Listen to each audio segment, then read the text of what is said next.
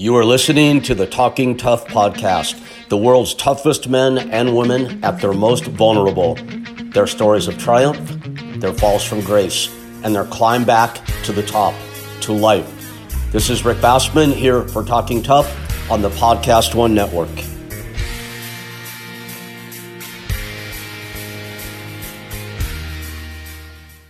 and we are live here on Talking Tough. I think we had an extra couple moments of silence.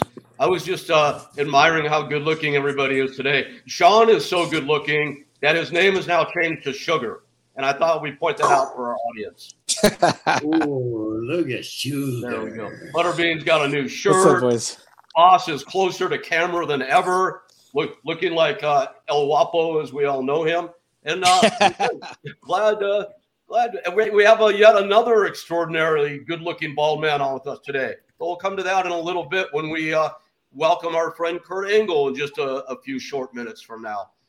So, guys, um, it, it's another week, and real quickly, in addition to my techno connectivity nightmares, which I know you guys will help me through if they happen, um, I'm, I'm struggling this week, man. It's been three years since I got my life back together, I would call it you know, from that left the depression and the homelessness and the addiction and all the pain behind.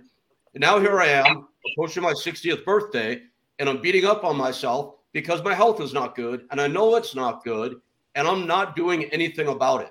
And every time one of our friends dies, Butterbean, Tom Howard says to me, Rick, I can't believe you're still alive. And you know what? He's right, but I'm not doing anything about it. I need to take responsibility. And that's my thing for the week. So someone else, go ahead, please. Shawn. Yeah, I just I want to apologize first of all, Rick. I've been traveling since 5 a.m. I just got here to Orlando, Florida. So I haven't been able to acknowledge the emails you were sending. I just got online two seconds ago here for the Mr. Olympia weekend, of course. And as soon as we got on the ground, I mean, Bas Butterbean, you might have experienced this too. Uh, I'm excited. It's the Olympia weekend. This is what I live for, right? It started in 1965 and that's the year I was born. And I get off the plane, and one of our athletes has died. Uh, two days before he's scheduled to compete, George Peterson, who one year ago I was interviewing him after he won the Tampa Pro 212 pound bodybuilder out of New York. Um, his trainer came into his hotel room after watching the amateurs and he wasn't answering his door. And he walked into the room. The guy's dead on his bed. Um, they're suspecting that it's a heart attack, dehydration. Who the hell knows? But to kick off the Olympia weekend that way is just a horrific way to get started. Considering I've never missed the Olympia since 1988, consecutive years, either being in it, sponsoring it, emceeing it, and uh, this year I'm actually doing the pay per view. But uh, I came into that news and uh, ran up here and tried to get logged on because of the you know time zone differences. It was kind of rough to stay up to what you were saying on the emails. But in, in terms of uh, feeling where you're at, Rick, I mean, listen, you have only one life and you're you pretty much are in control of how you live it uh, i've decided every opportunity i get man i'm going to embrace it. Um, doing the things i love doing that i just kept procrastinating on. I went to my very first monday night football game last or two weeks ago in green bay. I went last yesterday yesterday? When was monday night football? Whenever two days ago i went and watched the raiders and the chargers. I was just taking it for granted because i was a big football fan and a freak and I just never went. And now I'm at that place where if I have the chance to do something, I'm going to do it. I recommend. I, I have a feeling, guys, this week. I have a feeling this week we're going to be talking a bit about uh, taking charge of our lives. It seems to be the theme here already. Um, Bas, what's going on with you, man? Nothing much. The most exciting thing happened on Monday. I went to see uh, Shang-Chi. Whoa! The Legend of the Ten Rings, the movie with my daughters. And I have to say, it was a real fun movie. So, of course, t- teaching classes at the gym and still working on my O2 trainer deal, which is going to look like Friday the colors come in. So next week, hopefully, we can start producing. But that's uh, that's been my life for the last ten months. These guys are only ten months late. that's fantastic. Yeah, oh, Bas, good for, good for you though, man. I know that's been a big source of frustration, definitely. Yeah, and, and by the way, oh, you go first you know, I'm kind of with you, Rick. I'm kind of struggling right now with uh, my health and whatnot. I'm trying to get my back to and hips to work right. They're not working like I want them to, and it's just pissing me off. I mean, I'm doing everything I can to, like I say, we need to get a hold of your buddy to do the yoga stuff. I need to get get a hold of him pretty soon. Yeah, We're gonna. Crazy. I think uh, we've got some. Bas, go ahead, please. Wisdom. Yeah, no. but I want to say, I was just that, that news that I heard for the Bare Knuckle FC. You know that guy who passed away. Did you hear that? So because mm-hmm. Shawn was telling this story, and I go like this bare knuckle boxer, you know, passes away after a fight. So that's the first death in bare knuckle boxing. It's a hard one. And then I go, you know, let's do some homework on the guy. And I look at him, and he's got uh, 17 or 18 losses from 11 wow. knockouts, losses. And I go, man, what, why yeah. are no people saying, you know, maybe this is not a sport for you? You know, it's it's a little dangerous. Once you get knocked out after five times, I go like, you gotta. It's simply not healthy yeah. anymore. Look at this now. He probably lives behind the family. What a nightmare, man. His parents. I mean, it's really sad when you hear that.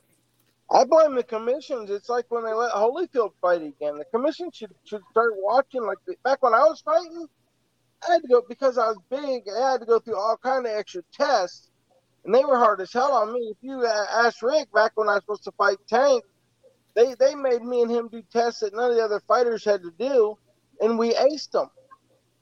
But now they're letting fighters like that slide through the crack. Yeah. Yeah, I think it was different with Holyfield because that was an exhibition, right? It wasn't an actual fight that was sanctioned. So that's different. No, it was, it was a sanctioned fight. The commission wouldn't let it go on in California. That's why they moved it to Florida for, as the exhibition. Mm. Wow. Yeah, guys, I think um, you know it's funny as and, and and guys, please, this is not an offer to get political. I know we don't do this, but I think when there's all these talks about the world's sometimes being too controlled or getting more controlled, it seems to me like the things where there should be more care given, we're losing sight of. And it seems maybe I'm just in a bummed out mood this week. I like to be Mr. Positive. I think you know that. But um, man, there's just there's too much shit falling around us, and uh, maybe we need to don our superhero capes tonight and do what we can to uh, in, inspire out there while everybody is going through it. That's what I want to try to do. I'm going to turn this around, Bean. Let's do it. I need I need as much motivation I can get too. Let me tell you. What's uh, oh, guys, we're, getting, uh, we're getting the bald comments already. Um, can can somebody out there please contact Gillette and tell them we're looking for an endorsement deal? And uh, we haven't gotten Kurt Angle on yet. Kurt's like Kurt's like balder than all of us. It's that's even possible. So this is going to be amazing when he comes up on the screen. That's going to be great. Very oh, good man. looking. I was good looking with hair too, but you know I decided to shave it off. Just saying. That's great. And Shawn Ray, are you still with us? Or are you napping? He's frozen. I thought he went into a Buddha-like trance. That's yeah. that is fantastic. And we lost him, but he will be back. Rachel, our producer, was telling us that um, we're telling me that Shawn just got to his hotel room. I think you heard that. So he's probably um, just working, working with the connectivity, and I'm sure he'll be uh, with us in in just a moment. Uh, I see that. Get headlights. Do it. Use headlights. Yeah, Kurt's yeah. going to be fun. You know, I, I, think I think the thing with Kurt Angle, the thing, I, I, think he'll not only be fun because he's like definitely one of the more entertaining and interesting characters out there in this world and in, in our world. But the kind of stuff that we like to dive into deep sometimes, Bas, you and I and Bean, you know, we, we get into what's happening here. Kurt has been through it also, man. I don't know what he's going to want to talk about tonight in that regard, but you know, I think if we step around it, we can get him into it. And and I love that about a Kurt. He's like such a multi-dimensional guy, just like big, larger than life entertainer that millions of people know and love. And then he's also just so real and has been so through it and come out that other side, the proverbial other side. So that's going to be amazing. I think so too. I think we're going to have a great little guest there. He's going to get the, the stories from him. Got to be crazy. No, no doubt. I actually, I'm going to have a funny Kurt Angle story. I didn't think about it till this very moment that I'm going to tell Kurt, and it'll either probably annoy him or embarrass him, or maybe all of the above. But uh, we'll, we'll, see how that goes, man. Uh, hey, him, hey, what do you guys think about the Wilder Fury fight? I love it. I think that the Fury's going to get him. I hope so. Bean, you're I, I the expert, man. You're the world. Fury, Fury's a tough guy. He's the real deal, I think. I think so too. I love him and I love his attitude. I love everything about him. I mean, he's outspoken, does whatever he wants, starts singing a love song to his wife in the middle of the ring suddenly. See, and, and it's the same as you with you and your wife. They, they, well, he a little later, I think they were 16 or 17 already when they got married. You know, they, they know each other for a long time as well. He's, uh, yeah, I'm really, I'm really liking him. I look forward to it. And I have to say, this is probably casting stones at boxing in general. I don't really like boxing that much anymore. And this is one of the few I'm really looking forward to seeing. I think they've got two great competitors. They're doing a fantastic job of promoting it and making us want to see it. So uh, I can hardly wait. And that's this weekend, right? It should be. I tell you what, Wilder's Wilder's got a lot, you know, a lot to lose. So he might. I think he's underdog in it, but he could pull it off. I mean, if he comes with all his heart, he's got the capability to do it, though. He's got a big punch. But you know, last time it was so crazy. Remember when he went down, no movement, and then he got resurrected, Fury, and then he wins the fight. The guy is never out of a fight, man. I'm, uh, I will say, it's I will hard. say one thing about this fight. It's one to watch. Unlike yeah. a lot of the heavyweight fights, I, I, believe this is one fight to watch. Hey, Bean, I, I just thought of something. I've never asked you in all the years I've known you, and I've not seen this question come up for you. Why did you not enter the 15 round game or the 12 round game or whatever we call it and and take a shot at the world heavyweight championship? Well i went 10 with holmes. The money wasn't there to be honest with you and nobody would fight me that was that would put me up in the rankings. Okay all right i mean i knew there had to be a good reason for it i i know it's definitely not you not wanting to do it or your lack of competitiveness because i know you have that but I, I just never thought to ask you why before, and that makes perfect sense. I went, I went 10 rounds with Holmes to prove that I could do it to everybody. Other than that, the money they just wasn't. I was getting paid the same amount as fighting 10 or 15 rounds. Yeah. So I guess I got content in making that kind of money. Yeah. Who was the who was a dominant heavyweight champion for most of the time at the peak of your career? Who was the guy? Had to been Holyfield. At that time. Now, Holyfield when you Tyson. Tyson mm-hmm. Holyfield them too. Okay. So when you watched, going to put you on the spot, when you watched Holyfield and Tyson in their prime, did you ever picture what it'd be like for you to be in there with those guys? And what did that look like? Now Holyfield, I wouldn't. I never wanted to fight Holyfield. He's too much of a boxer. But Tyson, I always wanted to fight. I'd fight him 10, 12 rounds. I would have no problem with that. Because awesome. I know he'd come to punch. He wouldn't try to box and outrun me and move and dodge. And Tyson would be right there. Bas, why do I think that no way Butterbean versus Mike Tyson was going 12 rounds, no matter who won? Yeah, no, 100%. Guaranteed it's not going. You're both big punches. You know, it's like whoever lands a clean shot, I mean, that could be trouble. You know, I mean, but I've be... been knocked out. Tyson has. Right. No. That's a good point. Oh, See, I've never been knocked out either. Well, we're gonna have to get the um the one of the video game makers to put the uh, fantasy fight together. It'd be fun to see it that way. That's for sure. Let's do it. so, it. guys, I think we're at that time. Like now, Shawn, we lost because of uh, connection issues. Um, to Rachel and John who are out there, I don't know. This is our producers, of course. I don't know if it's even possible. Is it possible to patch in a phone line on StreamYard? And if it is, if we could have Shawn on, even just in voice, it'd be better than nothing at all. So, Rachel, John, if that's possible, let's see if we can get him. And if not, then I don't know what I'm talking about. I'm just asking. Just a thought. Just so, a thought. This is where Shawn was going to explain to our audience how Talking Tough works and, and what it is. And uh, I'm already tired of hearing myself talk. So, Boston Bean, what's Talking Tough? to, what it is to me yeah. is, is us guys we're, we're kind of bonded i mean already and just talking about our lives and things that's happened in the past um and and what we went through to get to where we're at and our struggles and i still have struggles like i said i'm working on on back and hip problems trying to to move forward to get you know more motivated and, and moving and moving around better um just just us being real people and, and talking about life. That's what it is to me. Yep, it really is. I'm, I'm 100% with you. It's what people always see when they see you on TV. They just see a little glimpse of you. You know, it's like uh, when they talk about saints, you know, they're gonna go, these guys were doing all day long. No, they did little things once a while. That's what you're doing. That's the same with fighters. I would say with any athlete, but any person. You know, what you see on TV is not what you get. You know, there's always a backstory. Everybody has a problem. Everybody has a vice. Everybody's afraid of something. Every, you know, we all have the same. And this is kind of cool because now people are going to realize, wait a minute, these guys went down. I mean, me with my OxyContin problem. I mean, uh, alcohol. I mean, I went through everything as well, just like a lot of other um, athletes, I would say, because we were talking about it last time uh, with JBL. You know, it's one of these things that you don't have the high anymore from competing or from working out for that matter. I really love to work out all the time, which I can't do right now. And you start to replace that with something, and most of the time, yeah, for guys with addictive personalities, that's a big problem. And they got it. So you have to fix it, you know, but because you have those struggles, and we're here to tell the people that we had those struggles as well. Because to them, some of them they go like, "Oh my God, he looks like a tank. He can do this. He can do that." Dude, Well, we're just human.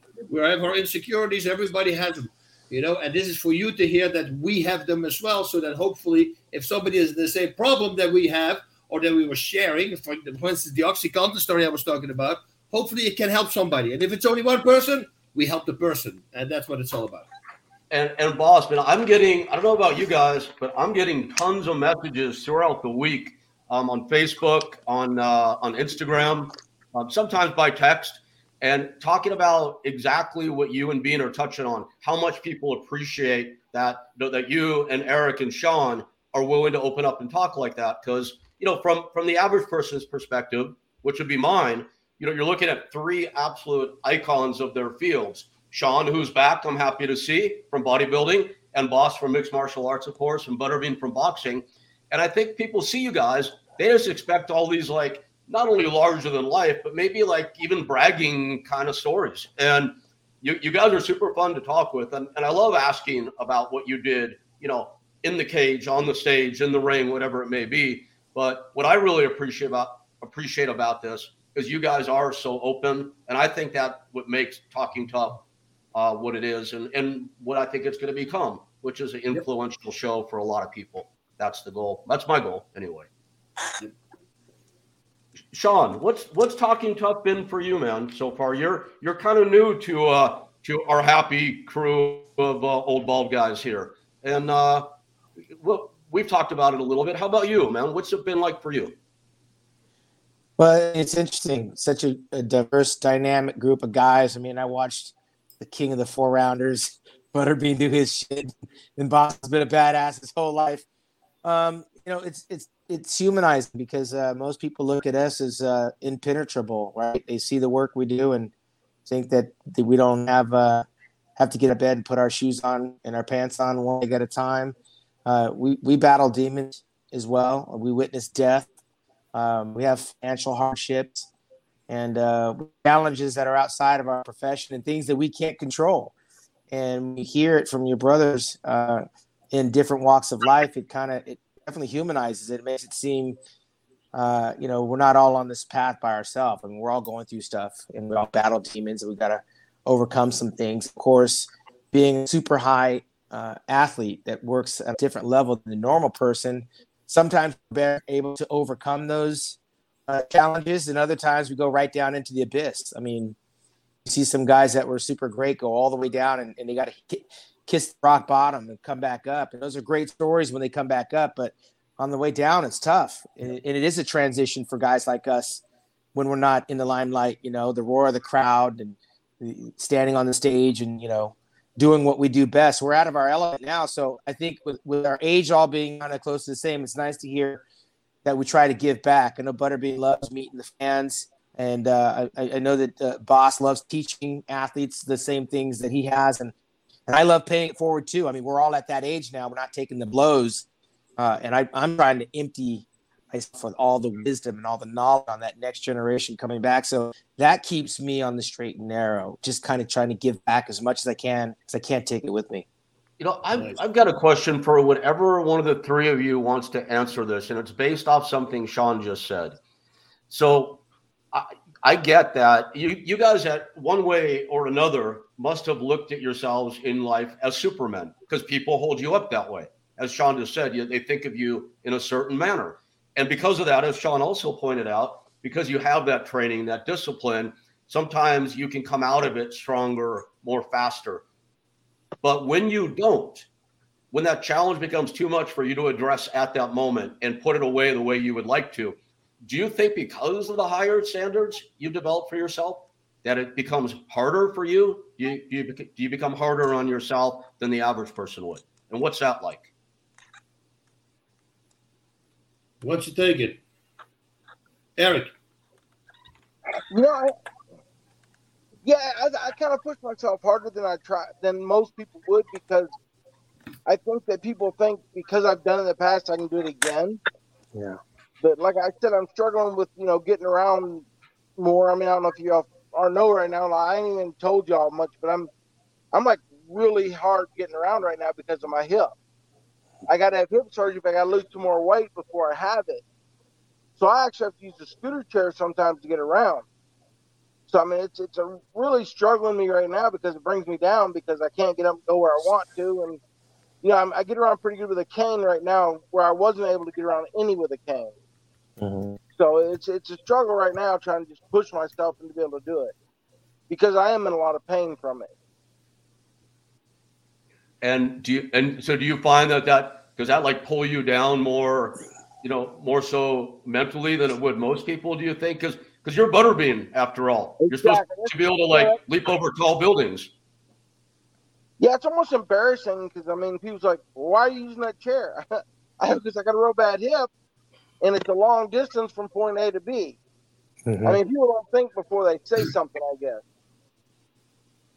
Yeah, I had that with my when my neck happened. You know, like I, I probably said it. You know, I was able to do nine one arm pull ups. I was really freaking strong, and then going suddenly from that not to be able to pull a trigger from a gun or grab a, the milk out of the fridge. That was a mental that hit me really hard. It was like almost like I was I lost my confidence you know, and I go, okay, wait, but wait, everybody else does that. I start training the other stuff, you know, start training more with the left and the kicks and the headbutts, and now start adding more crazy stuff for because what if a fight breaks out on the street? You know, we're always thinking like that, especially if you're a fighter, you know. So, but then I once I've got my hand back, at least you know I can grab again, I can do things, I use chopsticks again.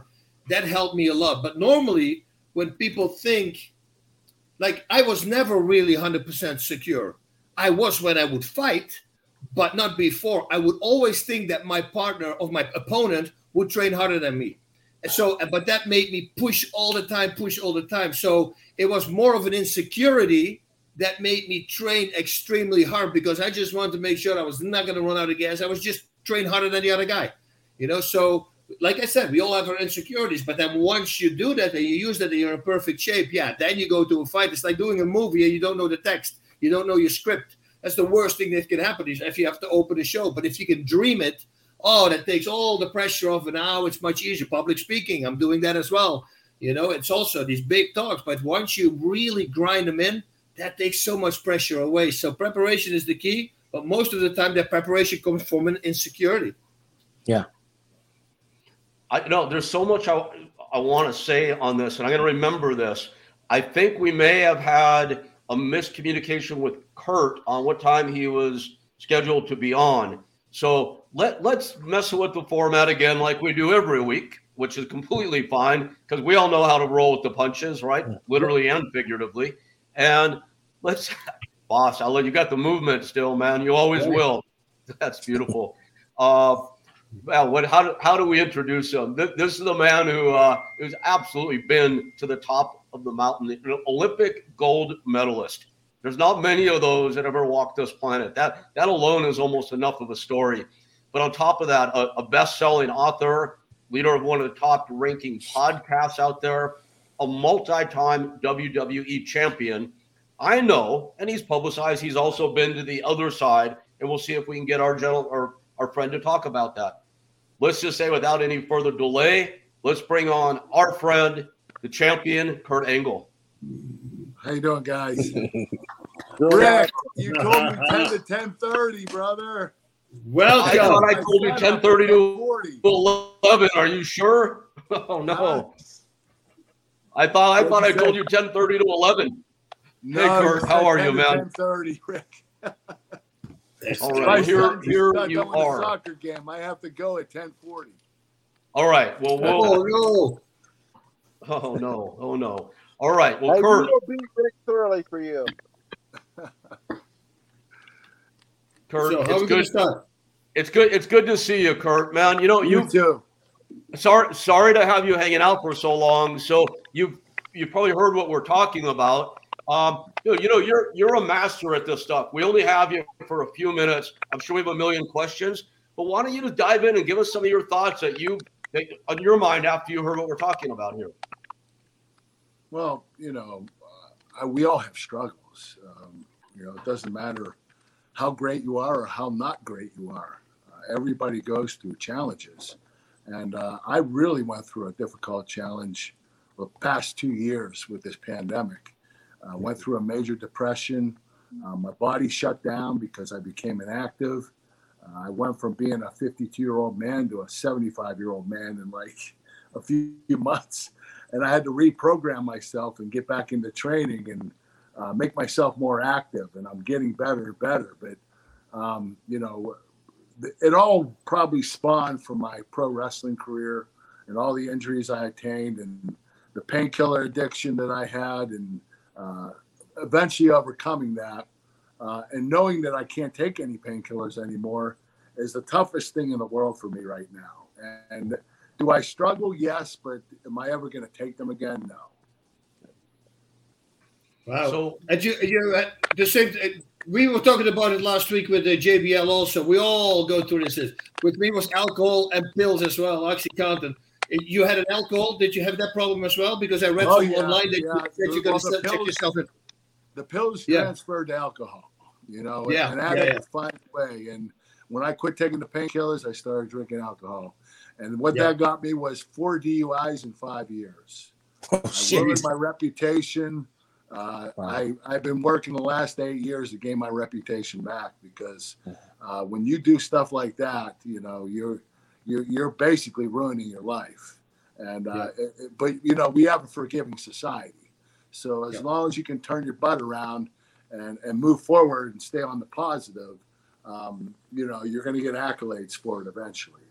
Hey, Kurt, what what were the injuries, Kurt, you were dealing with in terms of the pains? The pain was the pills. Then what was the alcohol? Just placing the, the, the pain that you were feeling when you gave up the pills, or what? What were the injuries? Well, the the injuries were I, I uh, a lot of knee injuries, back injuries, and mainly my neck. I broke my neck five separate times, and uh, that that's when I got introduced to painkillers. The second time I, first time I broke my neck was before the Olympics in 1996. I actually wrestled in the Olympics with a broken neck, and um, the the next time I broke it was in 2003 in WWE, and that's when a doctor introduced me to painkillers, and uh, I liked them a little too much. I took one, and it made me feel alive. And when one didn't work anymore, you you build up a tolerance. Then I started taking two, two turned to four, four turned to eight, eight turned to 16. Before I knew it, I was taking 65 extra strength Percocet a day. Are you sleeping was, during this time? I mean, to death. Huh? Uh, were you sleeping? I mean, what what did the pills do? They made me feel energetic more than anything. Oh yeah. Um, you know, there oh, yeah. was it was a very trying time for me, but um, you know, when you build up a tolerance, you you want that feeling back, so you keep taking more and more. Yep. And it, it, never ends. I mean, if I wouldn't have quit, I would have continued on, and I probably would have died. Yeah, yep. like so like so many of our our friends have. And Kurt, you mentioned just a few minutes ago, you said you're done, and you said you said it with such conviction. Like, what what's the switch that turned where you know you're done? What, what's the big catalyst? Well, you know what, what I've gone through the last couple years, and and um, you know the the injuries I sustained throughout my career.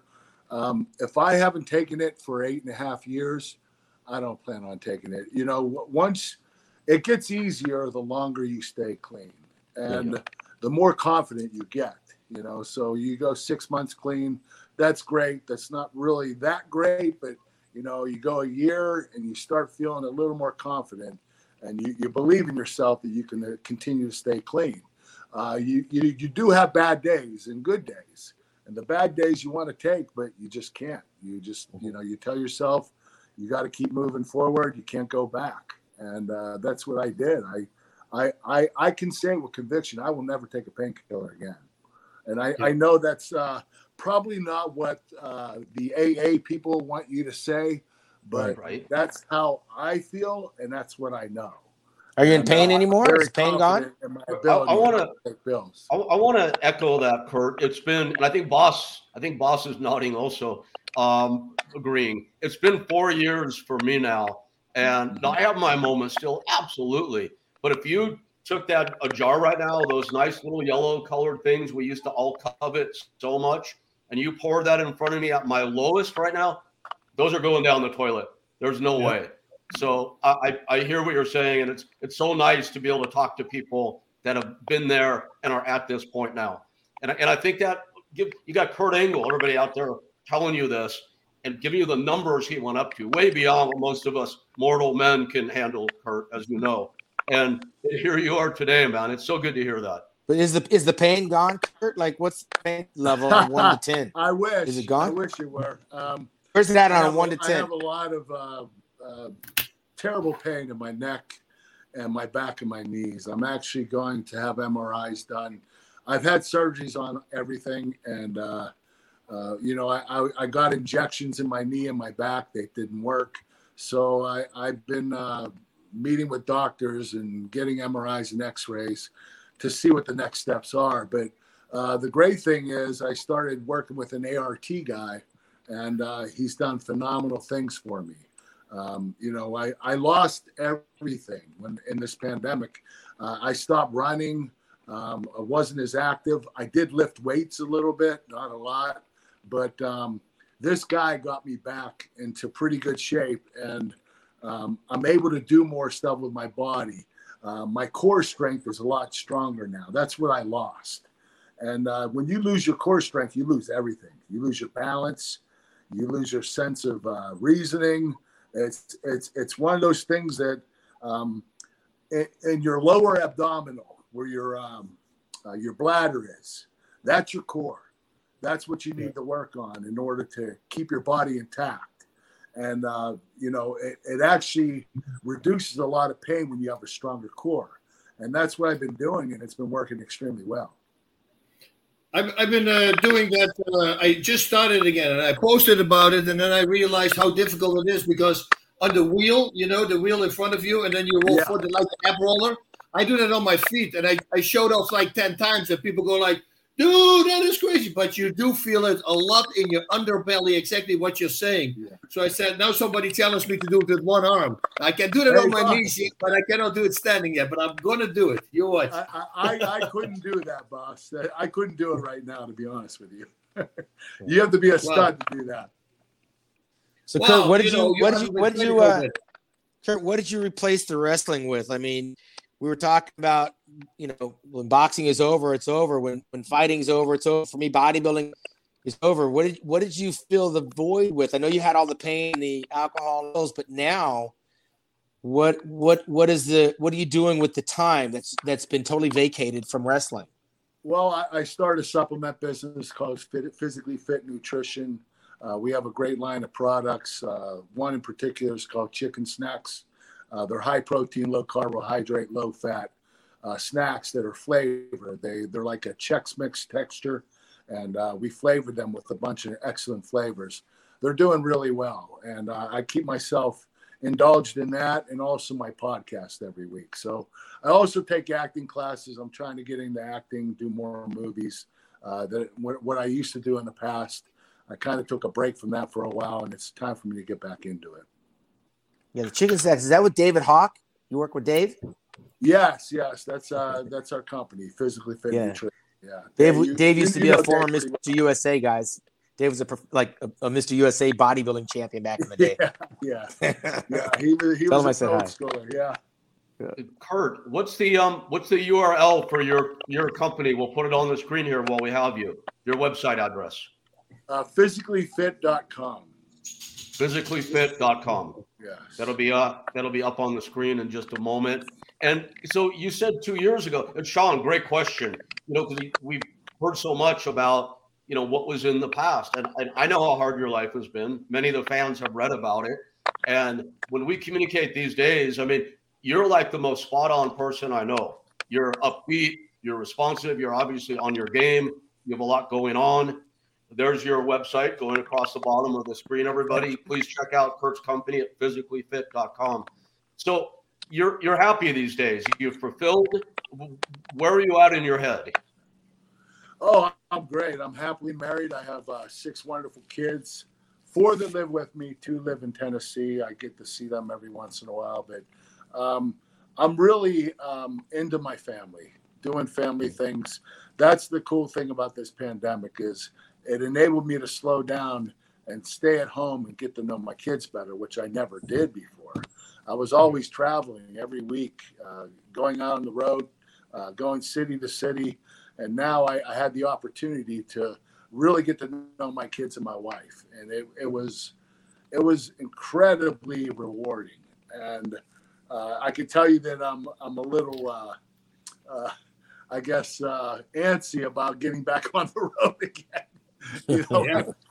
I've been stuck at home for a couple years, and uh, you know, I'm good. I, I had a good time with them, and it's time for me to start moving forward. So you're going to be out doing a lot of appearances again and whatnot, aren't you? I know you. You look for good. You going to make it to Hawaii by any chance? Do you know? No, no, I would love to. Uh, I went to Hawaii a couple times. You know, the crazy thing is in WWE, we never stayed overnight. We always flew in that day, did the show, and flew out that evening, and flew back to California. So uh, I'd love to. You know, that's one of my top three destinations that I go to vacation. So hopefully it will happen next year or the. Uh oh. Oh, we lost him. Shit. We lost Kurt. Okay. Hopefully he'll come back on. Shawn. Solid uh, guy. Thinking, maybe maybe in connection with the shows that you do in Hawaii, you could do something with uh with Kurt to get him out here. We we would love to have him out there at the show. Obviously, November twentieth is coming up fast, but yeah, we have stuff going on out there all the time. And now I know he's interested. I know his business partner Dave Hawk. I'll, uh, I'll try to put something together. yeah, that would be cool. I could definitely there see you guys speaking that. And he's back. Hey, Kurt, you there? Yes, yes. I don't know what happened.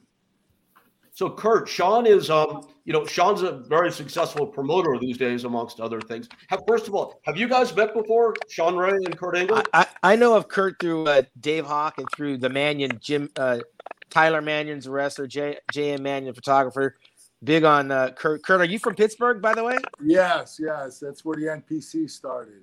Yeah, so the NPC is the federation where I got my pro card.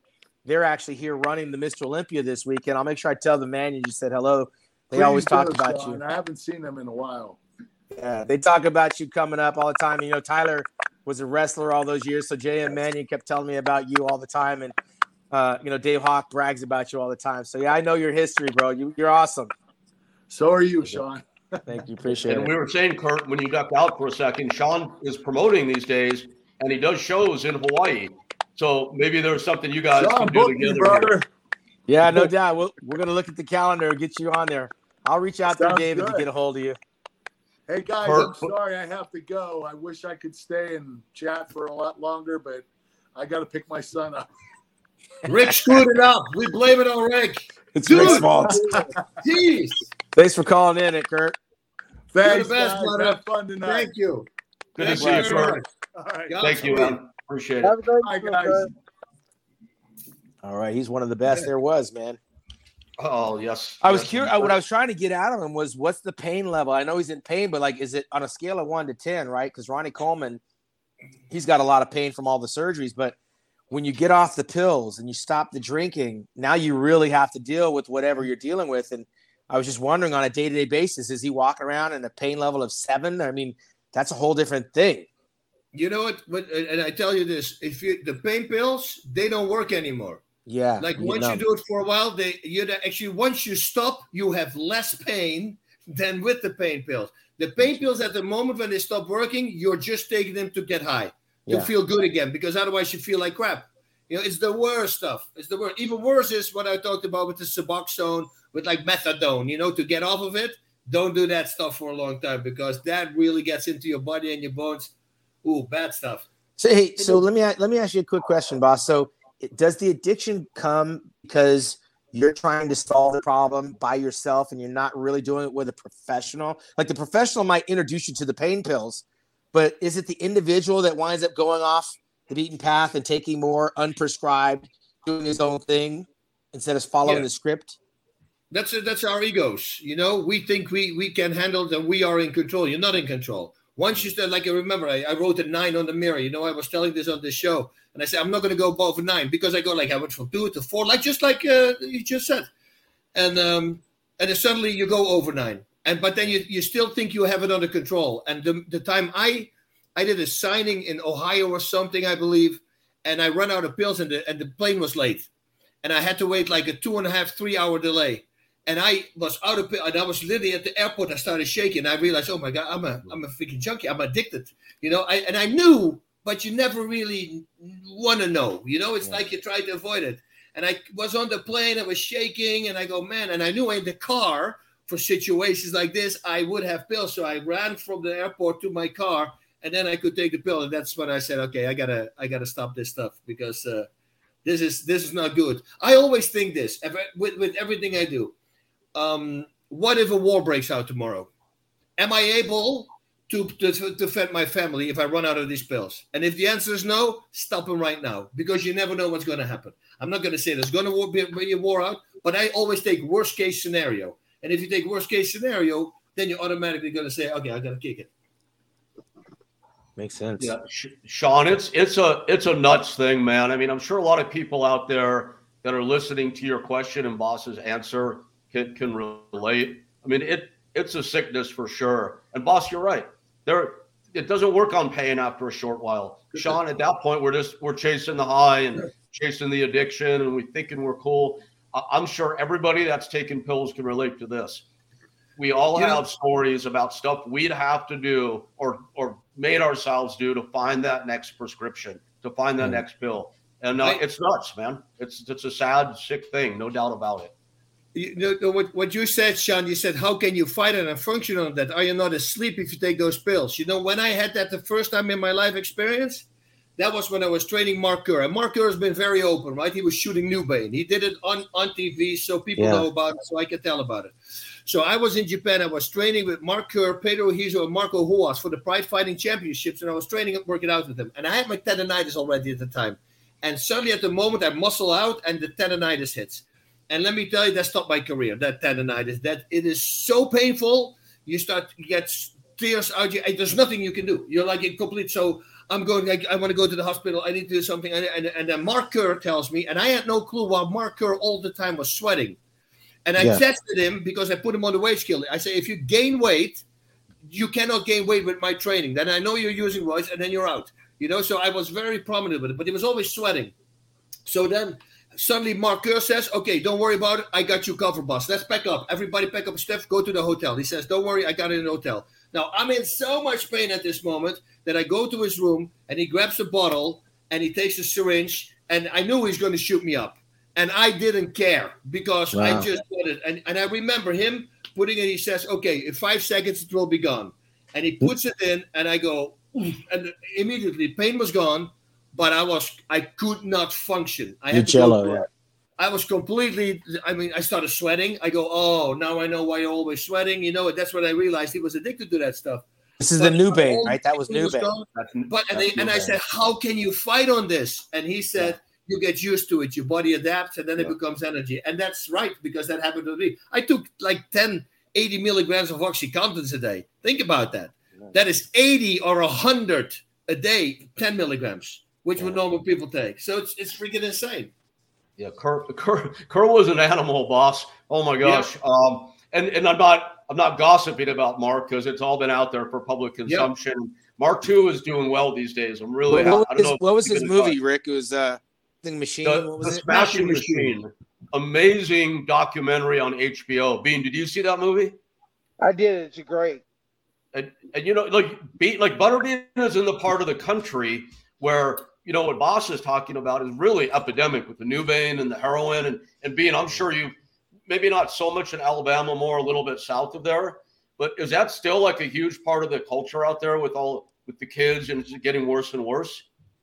You know the drugs are, but I I've never heard of the Nubain. I mm-hmm. I really haven't. And I worked with law enforcement for a while, and we never run across it. That, yeah, it's only injectable. That's interesting. That's right. yeah, lots of pain pills. I mean, it's like oxycontins to everything. I mean, I knew some girls that were probably 100, 110 pounds taking them out of oxycontin. You were, Bas. Yeah. And it didn't affect them. Wow. Yeah. Yep. It, it become like machines. Well, okay. I want to I want to change the subject a little bit. I want to tell one quick funny drug story, if there's any such thing as a funny drug story. So, Bas, we're at a party with uh, in Laguna Beach with Mark Coleman, Mark Kerr, and Tom Howard, Butterbean's nemesis and good friend Tom Howard. And it was a big mansion party in Laguna after hours, after the nightclubs closed. And this is when Mark and Mark were two of the top guys in the world. So Tom, and Tom was an animal also, probably beyond the marks, even if that's even conceivable. And uh, all of a sudden, an ec- ecstasy tablet comes out, and everyone pops one. I had never taken it before. So one of the guys says, Well, aren't you going to try it? Sure, why not? Right? I take one. About 15 minutes later, I said, I don't feel anything. And Tom Howard and Mark Kerr, like in sync, said, Well, then take another one. So, oh, no, no, no, no. I don't know. I don't know. So I took a second one. They actually literally had to carry me out of the party. I could not feel my legs. It was wow. that's my funny drug story for the day. No, but that's the thing about see that's the thing about drugs. I mean, you have to remember some people will go along with the crowd. I've never done ecstasy. I've never tried it, uh, Nubain. I've never done any OxyContin. I've never done anything. It's probably because my brother was a drug addict his whole life, just two doors down in my hallway where I grew up as a child. He's dead now at 52, died in 2013. But watching what drugs do to somebody can scare you straight. Yeah. Um, so when you're straight like that and you're around other people and they're doing those kind of drugs, my moral compass would immediately have me make the U-turn to get the hell out of the room, remove myself from the situation. Whereas I had a lot of other friends that go, "Yeah, it's only one. I'll try." And the pills are so small, right? They're so yeah. small. They're like a tic tac.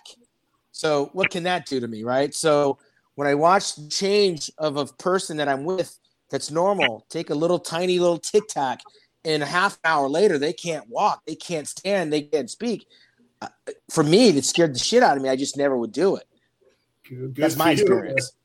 Yeah does, does anybody have any knowledge or experience with uh, kratom? I'm curious what you guys think about kratom. I do. I do. Bean what's your take? Shawn are you familiar with kratom? No, i don't what does it do? Kratom is a plant from thailand that is converted to a powder or a capsule form that is now, I don't know if you call it epidemic because it's not illegal, but mm. it's swept the country and the world. People are taking it in place of narcotics, saying it's a safe, natural way to get off our get off narcotics. Personally, I wonder. I'm wondering what you guys think about it. Bean, what's your take on kratom? I'll be honest. I, I mean, I use it sometimes now. Okay. And and it's not really. I wouldn't. It helps with the pain, but it helps with hunger also. Um, it, it you don't get.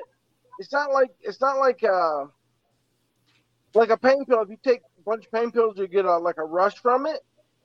You don't get that, but it, it does wake you up. But it, it, it's more. It does curb the pain. And I, I mean, I'm in a lot of pain. I mean, with my hip until I have surgery, I'm in a lot of pain. So I mean, it is illegal in Alabama though, so I don't take in Alabama. Oh, Oh, okay. Look at you. Yeah, no, I, I, I do that. I take it also. Um, uh, what what I realize with it is, it, it's like any other thing. It's like alcohol. It's like any other thing. You know, they say it's a very safe alternative, but you know, guys with addictive personalities like I have, you know, you get used to it, and then you start taking more. And as soon as I realized I was taking more, I start building enough. So I take literally, I might take three milli, uh, three grams a day compared to what people do 16 or 18 you see and i also realized this once you start toning down again then the pain go actually it helps for the pain again a friend of mine who has gout and he's incredible pain and he was taking more and more and more i go he says what do you do i say take less i say take less i promise you within a week you will have less pain and he called me he goes dude it works you know if you take less it works so as long as you got a good control over it but if you have an addictive personality you should stay away from it because it gives you a good feeling just like yeah. with alcohol. And then you yeah. want to keep chasing that feeling. I can tell you a lot of body, a lot of bodybuilders have addictive personalities, so it's a scary place to be if you do have that because there's so many different things that are just pulling you in so many different directions, not yep. just from the anabolic world, but also from the painkiller side. So it's a challenge. Bodybuilding is not a place to come if you have that type of personality because you can see some very dark nights. I've seen it. Oh yeah, Shawn. Wait, you're saying bodybuilders are extreme? Whoever would have guessed, man? we are we're on the whole nother level when it comes to doing stuff that people would never dream of doing to look a certain way. You know, short of surgery. I could only imagine. My, my, my addiction was never really drugs. Not that I didn't do them. I mean, I'll be honest. Uh, my addiction was sex. Mm. I mean, I had a sex addiction that was crazy. I mean, my wife knows about it, so I mean, it's like I can talk about it freely, but it was bad. I mean, that's and I've overcome that. I mean, kind of like Bas, just got to quit doing it. Yep. Extra. the question is where the question uh, the question being is where does it come from? But does it come just because it was available and it becomes part of the routine? It becomes part of the daily activity? Or I mean, are you chasing the challenge? I, have always been curious about where does the sex addiction come from? I mean, everybody likes it. Why would you? Feeding it. Yeah, well, you're the fat kid in school always picked on, never got a date. I mean, right. you know what? Met young, so I mean, but it's like uh, it was more of a challenge than anything. I think. Yeah.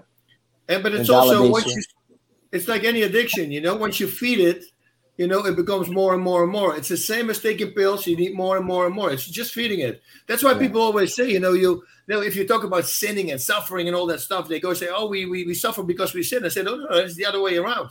We, we we sin because we don't want to suffer. So for him, if he's really horny, so to say, and the girl is offering herself, for him at that moment saying no, that is actually suffering. Yeah. Because you're telling your body what you really want. You say, no, I can't have it. Because everything that pulls on you, it's an addiction, it's a vice. You know, so saying no to drinking, saying no to that, at the moment when you really want something, saying no will be suffering for you. But uh, like like Bas, I'm, I'm proud to say, you know, I've I've been very loyal. I mean, I ain't going out chasing it. I'm not. I'm I'm I'm good now. Yeah, mm-hmm. I think and it comes with age, wisdom. Age and wisdom have a way of giving you perspective of what's important, especially when you're on the verge of losing the things that you love, right? I mean, that, yep. that's a wake up call.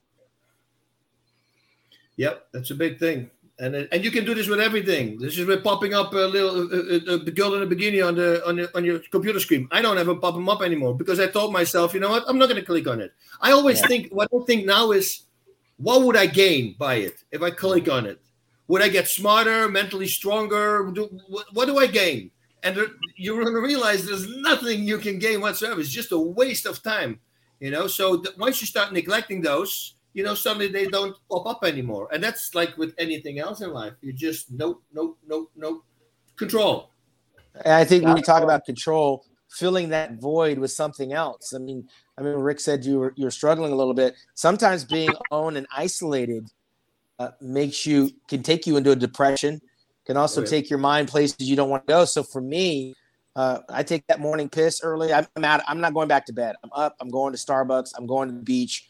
I'm getting out of my house. I'm getting out of my comfort zone. I don't want to just lay there and lose two or three hours because I can with a remote control. So surrounding myself with people, getting out inside of nature, uh, getting in the gym, doing things that get me out of bed.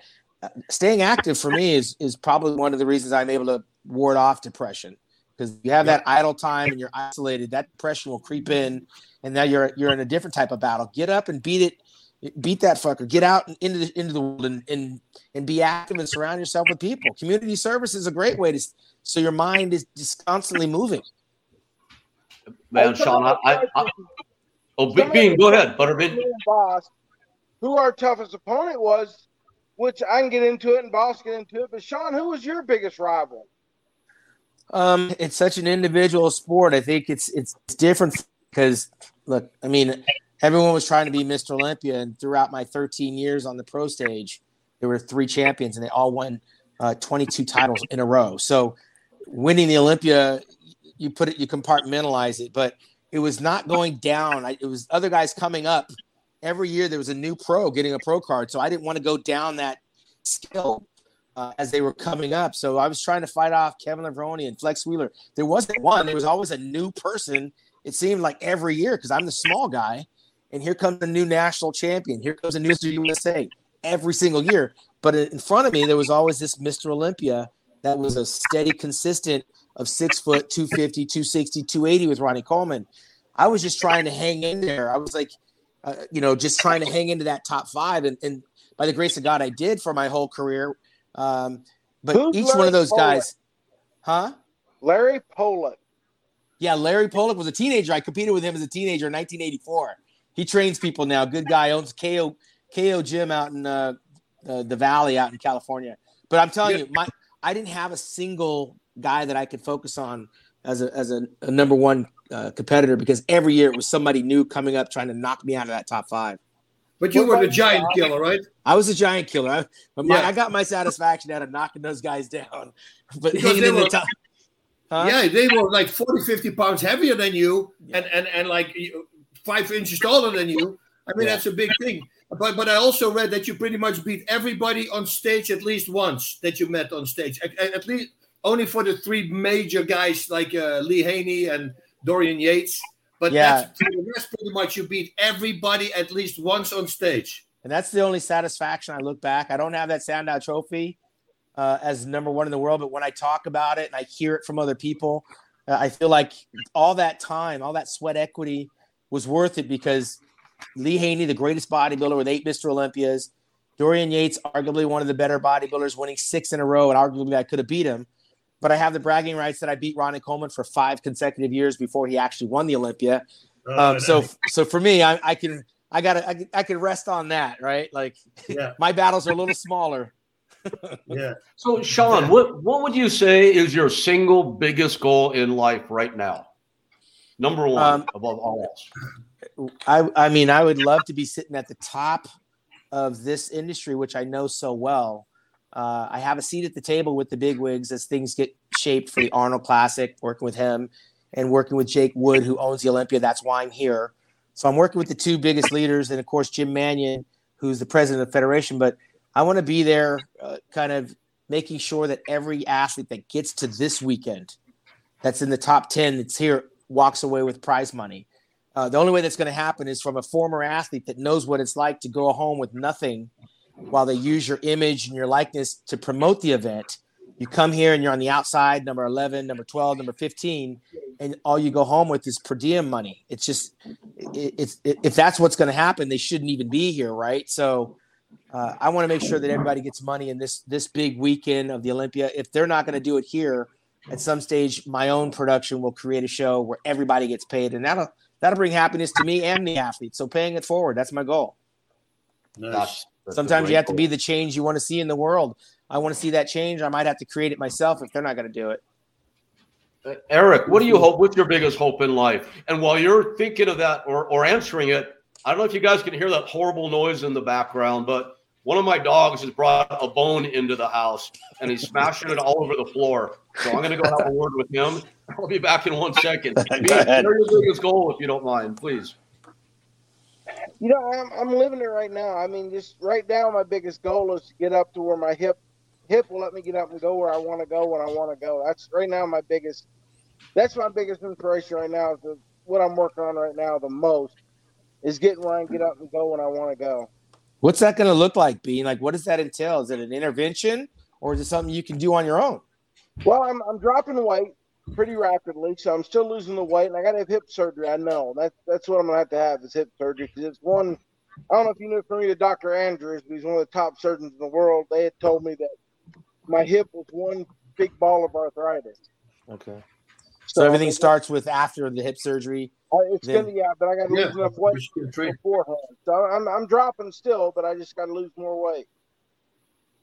Is there anything else you can do, at least with your arms, like rowing? Nothing, right? Everything includes the hip almost. Yeah, pretty much. I mean, I'm doing the most. I mean, getting up and going when I, you know, when I walk with a cane helps a lot. Yeah. You know, the more I can go, I'm trying crutches now, using more crutches. Wow. Crazy, man. Look at your friend sometimes there. Uh, sometimes it brings you down during the day, but you know, you just got to keep going. I mean, if you don't keep going, you're just going to end up dying. That's it. Yep, you got to keep on going. Yep, shooting. Otherwise, what's the use, right? To live. You get nothing, you know, there needs to be so something, a goal. What's, what's your big goals right now, Bas? For me? Yeah, I'd like to hear. It. I'm sure everybody. Oh, would. for me, it's it's really it's it's uh, that lung training device that I did. I mean, it's doing so much good for people with COPD and asthma. Now I have pulmonologists buying. So for me, once I realized something that is for anxiety, for PTSD, for back problems, I go, what the heck is going on? And then more people, all the reviews you're reading. I mean, I came up with the idea when I was freaking 14 years old, you know, and I just decided to make it in 2011 or so. And it took a long time to get off, but now suddenly people realize, oh, it looks silly, but it's a really big power to have. And now athletes and everybody. So for me, that is everything because I invented something I thought I could make some money with but now it's way better because you're helping a lot of people hmm. you know? And uh, i have actually a commercial like i probably mentioned already. If you if you buy for your asthma or copd if you use it one month you have to do it every day four minutes a day. If your asthma is not 70% gone or more i'll give you your money back. That's how positive that's how how i believe in it. Mm-hmm. because every single person has it. There's not one person that doesn't have it. You see and you can read the reviews. So that for me is a big thing right now. That's why the last 10 months because it's 10 months late it's been a nightmare for me because now I can finally sell it and let the people know, hey, watch, this is going to change your life. And it really does. I, ask what, Rick. Where do you get it at, Ross? Where can you get it? I, I have the last one on planet Earth right here. oh, I love this thing. It's great. I'll get you one, Shawn. Yeah. Is it yeah. you selling you online? You sell it online? Online. So hopefully next week is going to finally start. It will work out your core like a freaking maniac. It works out your diaphragm and your intercostals and and and it's like it's a whole different level. I have guys who have no apps, never could get apps. They bought the other trainer. They are getting apps now because of the workout. Because those four minutes, you're gonna feel it. It's not an easy thing. It's you're gonna really stress all those muscles out. Yeah, hey, I Rick, love real it. quick, I, Rick, I wanted to ask you because I know we, we didn't we didn't have enough time with Kurt because he kind of had to run. But um, what's Kurt doing now? Well, as, as you mentioned, he's got a supplement company and the and the uh, food product company that's going really, really well. And he would have been a good guy for like Expendables. Like, I could have seen him in like a. He could have been in like the movie Expendables, like one yeah, of the new for characters. Sure. Studying acting, as he said, and uh, he's doing the two together. He's getting on the road a little more, and he's you know Kurt is really happy these days, and it's really nice to talk with him. Um, you know the the story I was going to tell about him, and it's really short at one of my wrestling shows about 2002, he was out as a guest and he wrestled Christopher Daniels for my UPW show. That was one year before he started with the pills, as he said. We were in my big, crazy, jacked up suburban going out to TGI Fridays to eat after the show. And it was me, Kurt Angle, Bruce Pritchard from WWE, and my wife, Gabrielle, at the time. And Kid Rock comes on, a Devil Without a Cause. And Kurt is like, crank that up, crank it up. So we crank it up, and it's the explicit version. And he starts singing the, the lyrics. And then he says, Oh, wait, turn that off. And he goes, Oh my God, if my wife could only hear me right now. And to, like at 2000, 2002, singing explicit lyrics was like a sin to Kurt Angle. And then Kurt went about as far off the crazy end as anybody in our industry. And it's just yeah. funny where he came from, where he went to, and then what he's come back from. So pretty cool. What yeah. would have been what would have been one of his big bouts? Like what would have been one of his signature wrestling WWE, not Olympic wrestling, but who would have been one of his major guys? Because I missed well, the, all that. The, I mean, the thing with wrestling is, you know, is you know, unlike what you do, Shawn, and you work so hard to get ready for a big event. Same with yeah. Butterbean, same with Bas. It's you know, train, train, train, train, compete. In wrestling, it's perform, perform, perform night after yeah. night. So Kurt main evented with every major star in the world of his day. So wow. his feuds, you might say big programs, we call it, or the feuds would have been Undertaker, uh, Stone Cold Steve Austin, oh, he's uh, Mick Foley, heavy hitters, ah. Shawn Michaels. Yeah, yeah every top guy in the world he would have been in a major uh, program with. Yeah, that's a big deal. See, when yeah, I first started wrestling, when I first started in wrestling, it's like everybody said how competitive it was. I go, it's like stage. It's like you know what's going to happen. How can that be competitive? But I realized after being around it for a little while, it's who puts on the biggest show. Mm-hmm. Who is the biggest name out there? That's a competitive part on it because that's that's where the money's at, and it's yeah, it's and, competitive. And being you, you were a natural at that. You know, as we touched on last week, we did the show called called Hulk Hogan Celebrity Championship Wrestling and I produced that with Hulk and Eric Bischoff, and we had um, Danny Bonaducci from the Partridge Family and Todd Bridges from Diff'rent Strokes, yeah, Tiffany, the pop singer, and this yeah, Tiffany. whole whole odd lot of people, and Dennis Rodman and, and Butterbean and Frank Stallone. So you okay, Frank Stallone. You would think he'd be like the tough guy from the city, right? Yeah. He was the first guy eliminated because Ah. the second he took that first bump, we call it, not bump like we know it, Bas, but wrestling bump. Uh, sorry, couldn't help.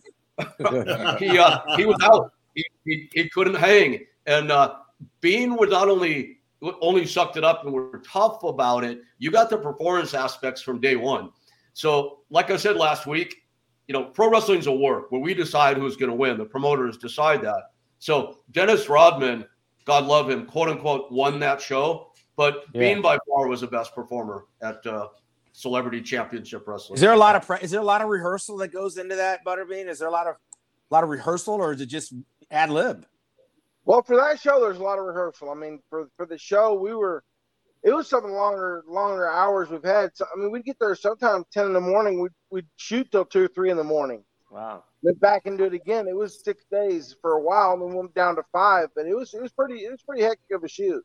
That that was brutal. You know, Shawn, like when a celebrity comes in to wrestle, there has to be a lot of rehearsal because they haven't done it before. Right. So you have to literally spot out every single move, and it's a painstaking process. Guys like Kurt that have done it for years and are pros, they'll go into the they'll go into the ring knowing the basic framework of their match, yeah. who's going to win, who's going to lose, how it's going to happen, and maybe how long the match is going to be.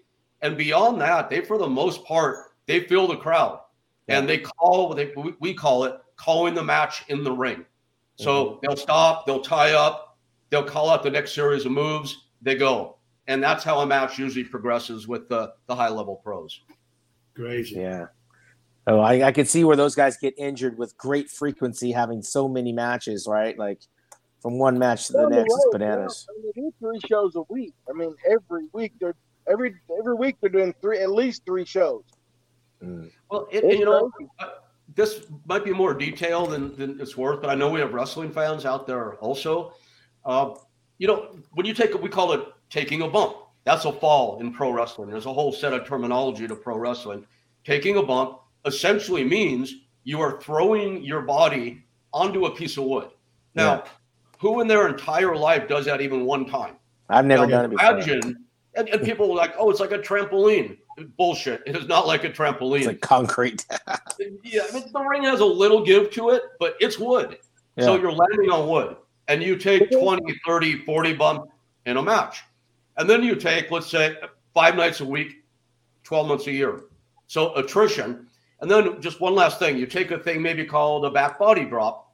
When you throw your opponent in the ropes, he Oh, shit, And we then lost him. I know exactly where he was going. Some of the bumps go outside of the ring too. They're on the concrete. Bean, have Yeah. you- has anyone ever picked you up, Bean, and thrown you down like a body slam? Has anyone done that to you? We tried with with Mark Merrill, but it never happened. How was Mark? How big was Mark? Was he tall enough? No, Mark Mark was just a small guy.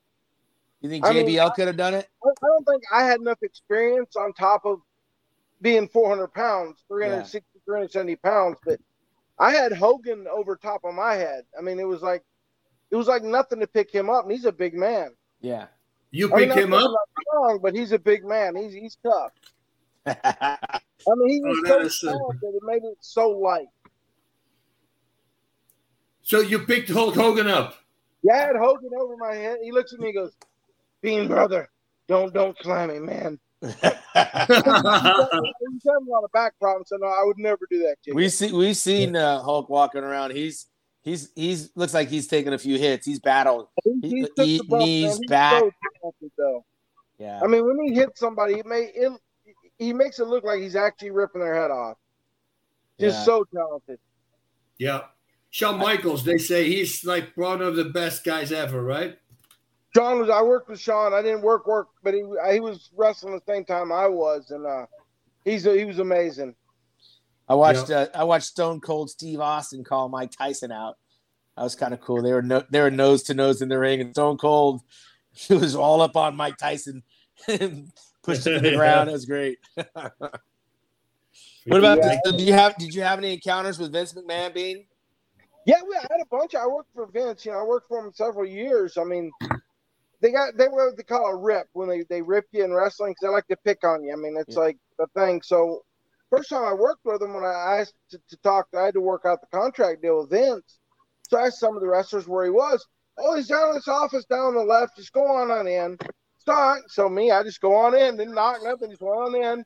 And him and Austin's going at it. And he's like, hey, Bean, I'll get with you in a minute. Just I'll, I'll meet you outside. So I think after that, me and him got a bond. It, we kind of got along really good. Because a lot of the guys wouldn't understand. Me and him would, whenever I go to a show, we'd stand there and talk for 15, 20 minutes. Mm. And we never did that with anybody. So it's like we had a good bond. I mean, it wasn't like I was sucking up to him. He wasn't sucking up to me. It's just a mutual thing. Mm-hmm. Mm-hmm. What about, what about you, Bas? Bas, what about you? Did you did you ever have any dealings with uh, Dana White over there, or any of that kind of stuff? never had a problem. Dana's always been very good for me. I, I just get a message from uh, the power went off from Rick, so we're gonna wrap it up in a bit. But no, I never uh, had problems with uh, anybody. I have actually a really good relationship with him. You know, it's like uh, people say this and that about, about that. Listen, I never had that problem. So, and he's a businessman. You know, yeah. he's like he talked to me. He said, um, I said, yeah, but they, they, I was interviewing him. I said, yeah, but they want more money. He goes, Bas, do you want more money for your job that you're doing right now? And I go, yeah. He says, sure. Everybody wants more money for the job that's so, spoken like, that's spoken like a true boss right there. exactly.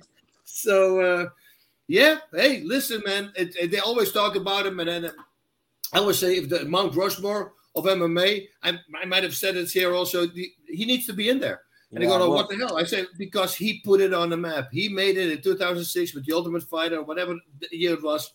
Yeah. It made it explode. And that's why everybody loves mixed martial arts. And uh, he deserves props for that. Yeah, same as hey, Bob, with, with McMahon. Who we got next week for a guest? Uh, then Bilzerian. Ooh, oh. okay. No, did you ever? Did you? Uh, you got to Google this guy. I know who this he is. is. Yeah, he's he's uh, he's all of our heroes. I think he's got the life. he's the he's the new Hugh Hefner, right? I mean, he's every guy's guy. Dude, it's crazy. It's crazy. Yeah, he said that to me one time. Uh, yeah, Dan Bilzerian. You got to check this guy out. He's hilarious. He's on yachts. He's on private planes, and he's got yeah. always boatloads of women around him. And uh, he's every I, I guy's guy. I think we all kind of watch him and live a little vicariously through him, right? Hey, everybody yeah. watching, you got to watch next week, next Wednesday, same time, guys. All right, man. It'll well, be great. Let's wrap it up and thank Kurt Angle for coming in and, and checking in with us. And uh, we'll give uh, Rick another opportunity next week from Maui. He's he's calling on it like a tin can and a a, a shoestring, I think. He's got a nine volt battery now. He juiced it up, so not with a nine volt battery hooked to the can. All right, guys. Well, we'll catch up with you next week, seven o'clock Wednesday. All right, Godspeed. Woo, All right. that's my MMA pose. See you guys. Take care, everybody. Godspeed. Let me tell you something you already know. The world ain't all sunshine and rainbows. It's a very mean and nasty place, and I don't care how tough you are, it will beat you to your knees and keep you there permanently if you let it. You, me, or nobody is gonna hit as hard as life. But it ain't about how hard you hit. It's about how hard you can get hit and keep moving forward. How much you can take and keep moving forward. That's how winning is done. Now, if you know what you're worth, now go out and get what you're worth. But you gotta be willing to take the hits and not pointing fingers saying you ain't where you want to be because of him or her or anybody. Cowards do that and that ain't you. You're better than that.